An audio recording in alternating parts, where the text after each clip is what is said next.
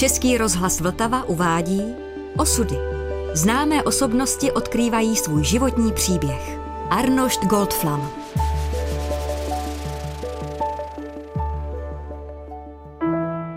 Jak celý můj život uplynul, chci ti říct. Teď už to zas nevím, tak dávno je to pryč.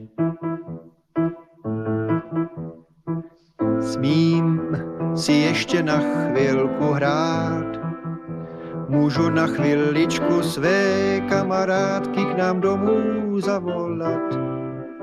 Je to pryč, proč se musím zas převlíkat, když se mi zase vůbec tak, ale tak, ale hrozně nechce spát. Je to pryč. Já jsem, říkám, na té zahradě nedělal moc rád, jo.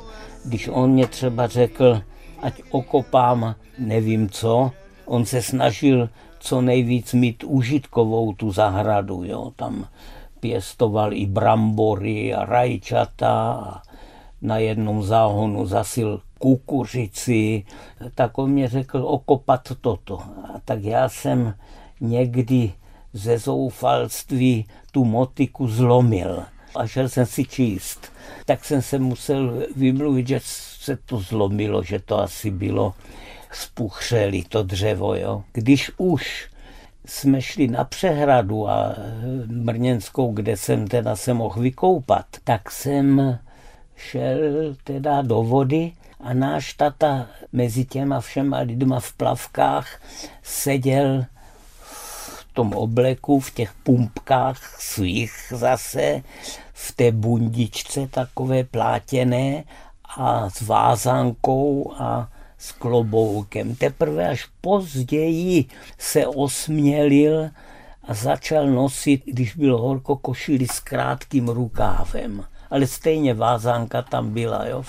On žádal, abych byl dobrým žákem, což se mu dařilo, nedařilo. Jo. On mě často kontroloval, jak mám napsaný úkoly, jak mám tu matematiku tam na tu kladl důraz. Jo takže to kontroloval ty výsledky mého studia.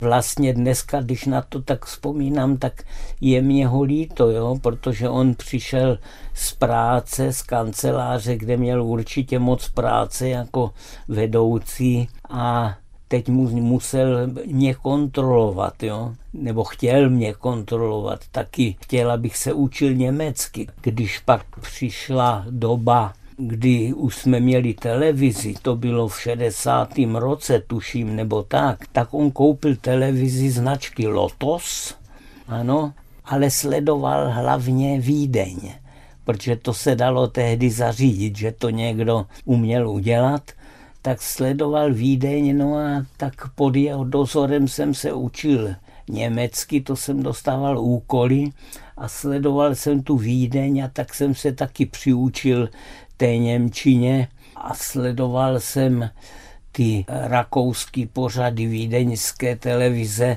což mě přišlo jako z jiného světa. Jo? A pak, když už jsem uměl německy, tak eh, mě bavily ty politické debaty a tehdy ještě, myslím, nebyly dva programy nebo tak rakousky, takže i zábavné pořady byly na tom jednom programu a teď ty písně a teď tam byl americký voják, který byl v Německu a stal se z něho populární zpěvák Bill Ramsey a to jsem sledoval, takže mě pak ta Němčina nějak se stala trochu taky vlastní. No.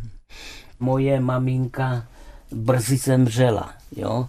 Ona asi následkem prostě těch válečných útrap a tak dále, dostala rakovinu, co musím říct se tata krásně o ňu staral přes toho bratra jednoho Rudyho, který emigroval a posílal mamince nějaký léky na tu rakovinu, co tady nebylo a tak dále, tak se to podařilo překlenout ale devět let na to, když jsem byl, mě bylo 16 let, se jí obnovila, sklouzla po ledě, spadla a ta rakovina se rozlezla prostě po těle, tak to znovu se jí ty metastázy prostě nějak rozlezly a maminka zemřela právě tři dny před mou maturitou. Já jsem maturoval, poněvadž jsem šel brzy do školy, tak jsem maturoval, ještě mě nebylo sedmnáct. Jo, to bylo, jsme maturovali v dubnu nebo v květnu a mě sedmnáct bylo až v září. To se k nám vrátila nebo zpět nastěhovala babička, která byla drobounka a neměla moc sil, ale tata tvrdě vyžadoval, aby se nic neměnilo, aby všechno zůstalo jako po staru, aby se ona o něho starala, uklízela, všecko, jo. Což ona v rámci svých sil teda dělala, jo.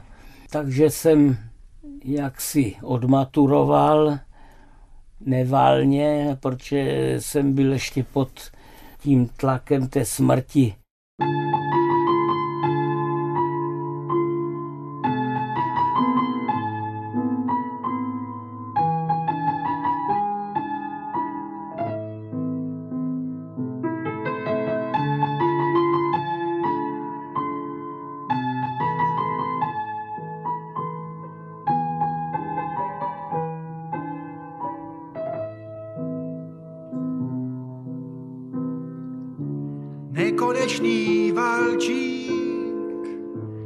nekonečné nebe, nekonečný řeky proud.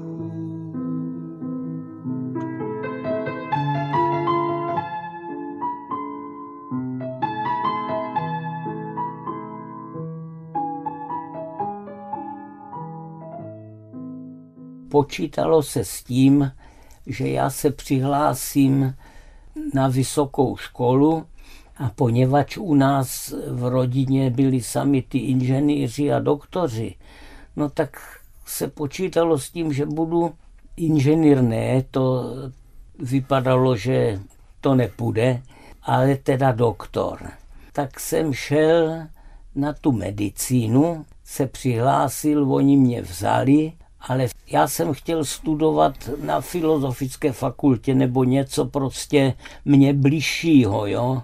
Co se týká té literatury nebo třeba dějiny nějaký nebo něco.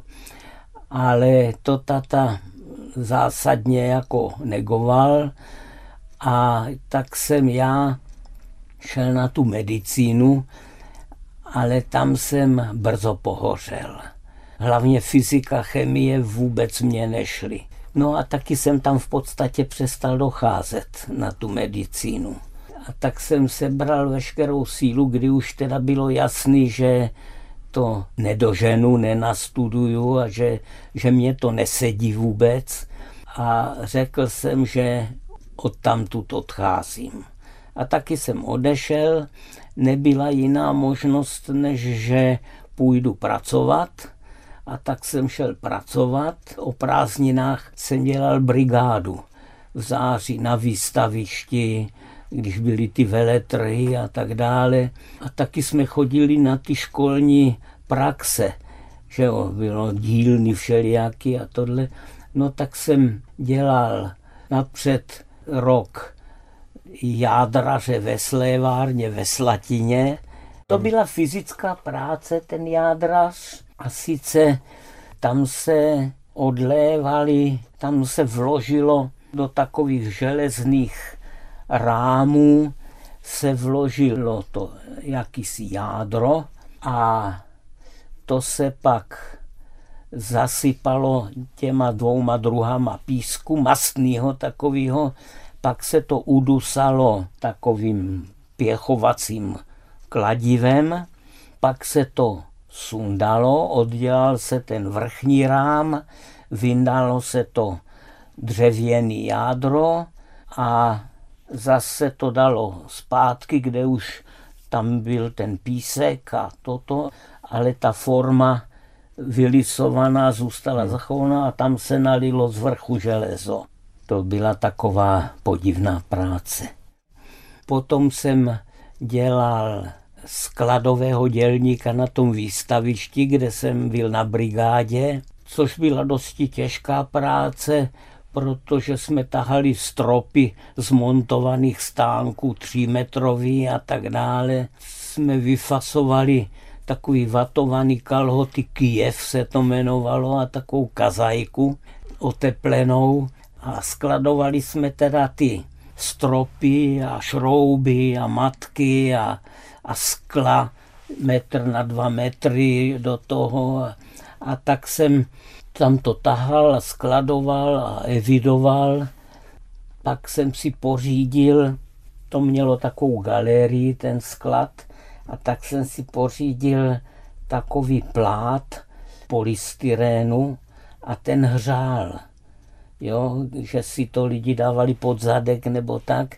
A já jsem se tam schovával za velkou asi metr a půl bystu Antonína Zápotockého, jo, a, a za tou bystou jsem podřimoval, jo, když to šlo. Byly tam teda výrazný typy, podivný, třeba bývalý policajt jeden, který byl velký přesvědčený komunista, tak vykládal, jak oni ty američani chystají na nás bomby země, vzduch a rakety, vzduch země a tak dále. Jo. A kouřil partizánky a někde na té cirkulárce si uřízl poslední dva články ukazováčku a prostředníku. A tak měl tady ty pahýly, v tom držel špičku a do toho si dával vždycky půlku partizánky. A teď tak kouřil a vyprávěl ty svoje rozumy, ale nebyl zlej, jo, ale akorát byl blbej.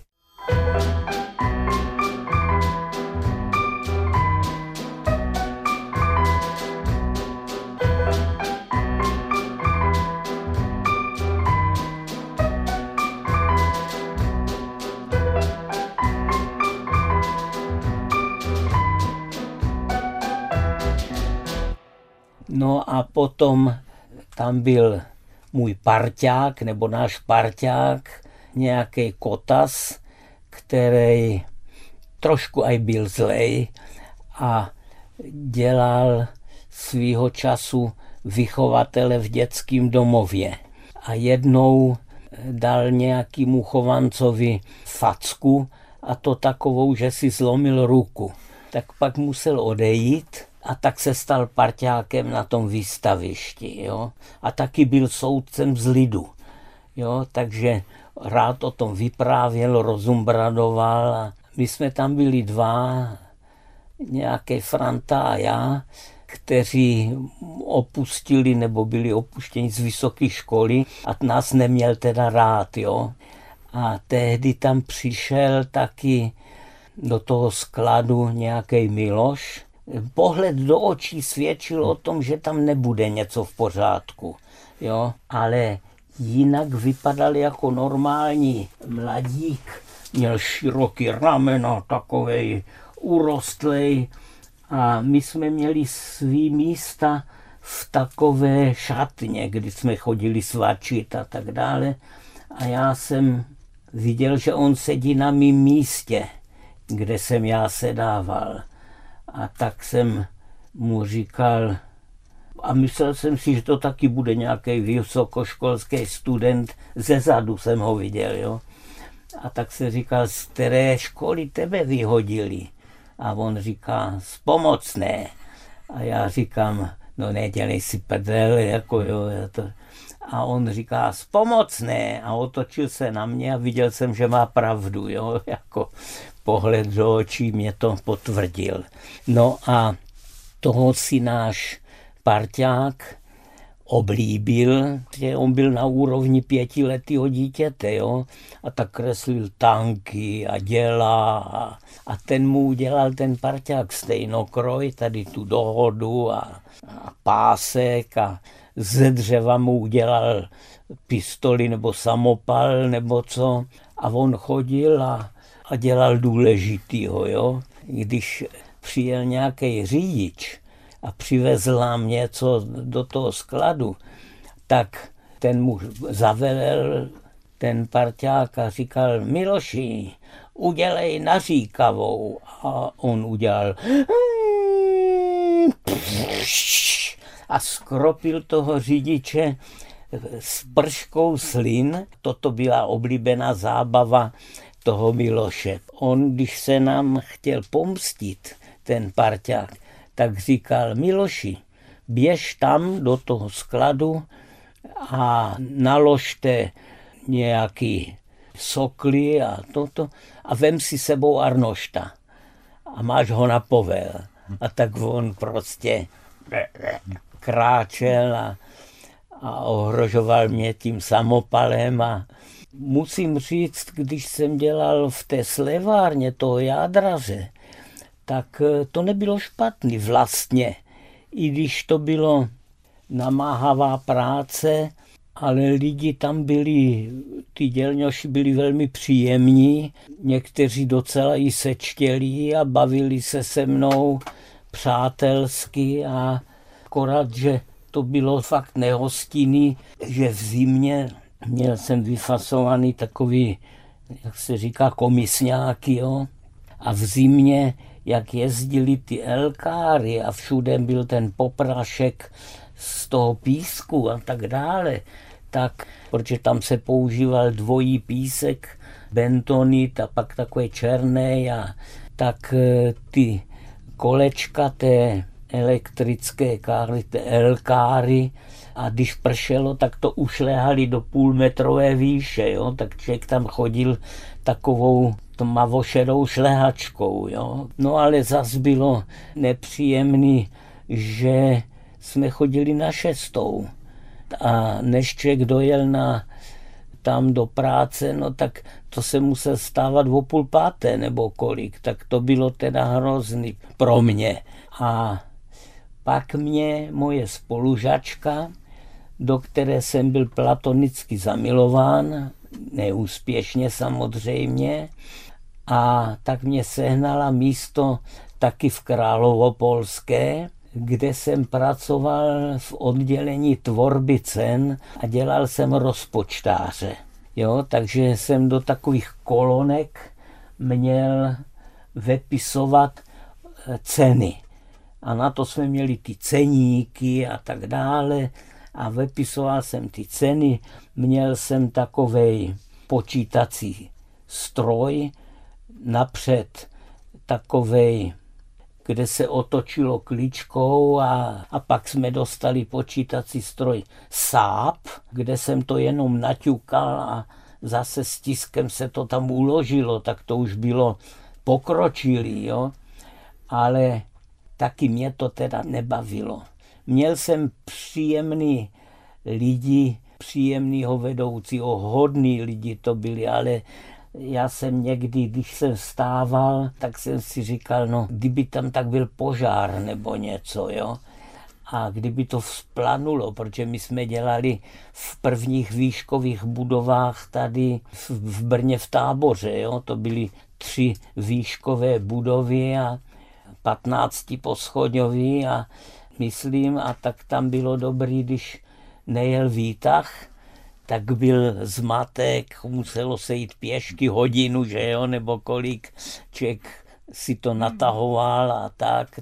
No ale zazvonili všelijaký kurci, tak jsem se tam přihlásil do angličtiny, tak to taky bylo dobrý. A říkám, lidi byli hodní na mě, a takže se to dalo přežít.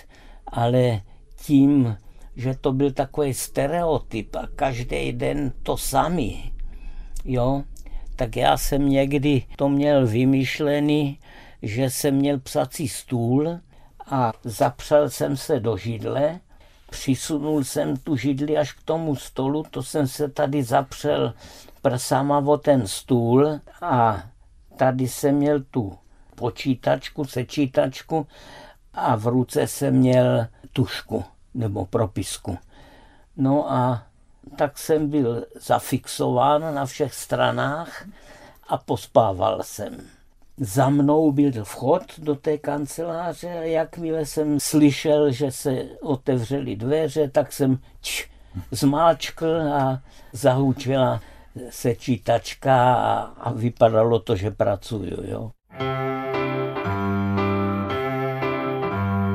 Páni docenti, připravte přístroje, vezou pacienta, co mu je nejspíš hysterie, duševní úraz a změny traumatické, léčí naše zařízení elektrické, šoky vyvolají změnu příhodnou, co zůstat má, co vytěsnit hodnou. Pro mě připravte s nejmín 220 voltů, já jsem těžší případ, jděte s ďáblem do holportu, všechno podepíšu, humánní ohledy neberte. Pro mě připravte si nejmín 220 voltů, já jsem těžší případ, jděte s ďáblem do holportu, všechno podepíšu, humánní ohledy neberte. On tata myslel, že teda nejsou disponován. Udělali schůzu, on a jeho bratr, ten lékař, křičeli na mě, říkali, ten lékař na mě křičel, ty půjdeš na vojnu.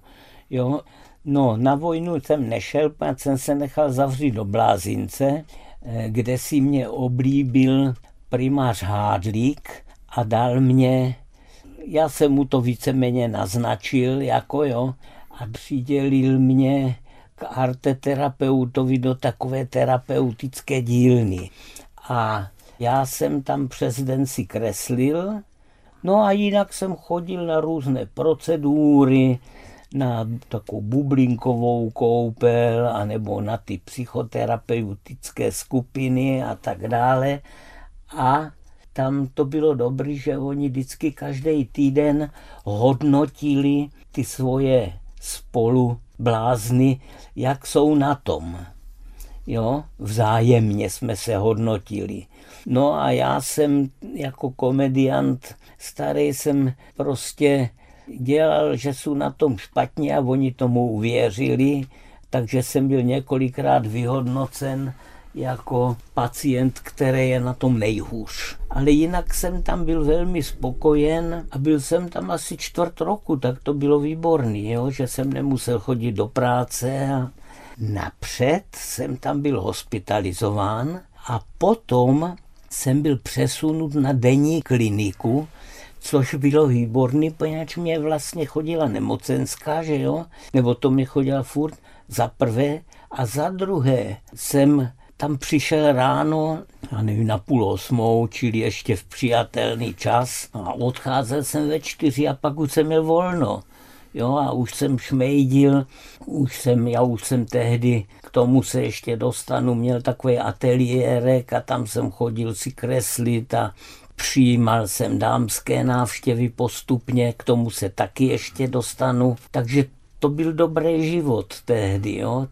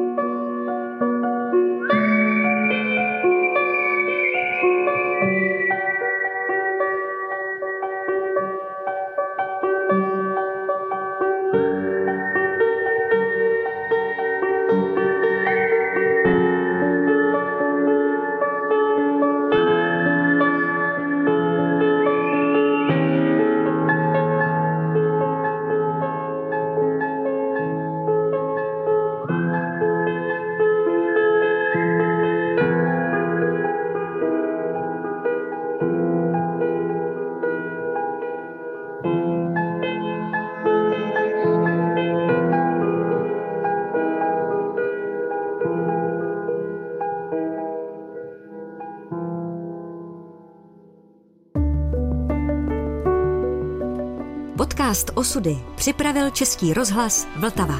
Další části si poslechněte na webu vltava.rozhlas.cz, v aplikaci Můj rozhlas a ve vašich podcastových platformách.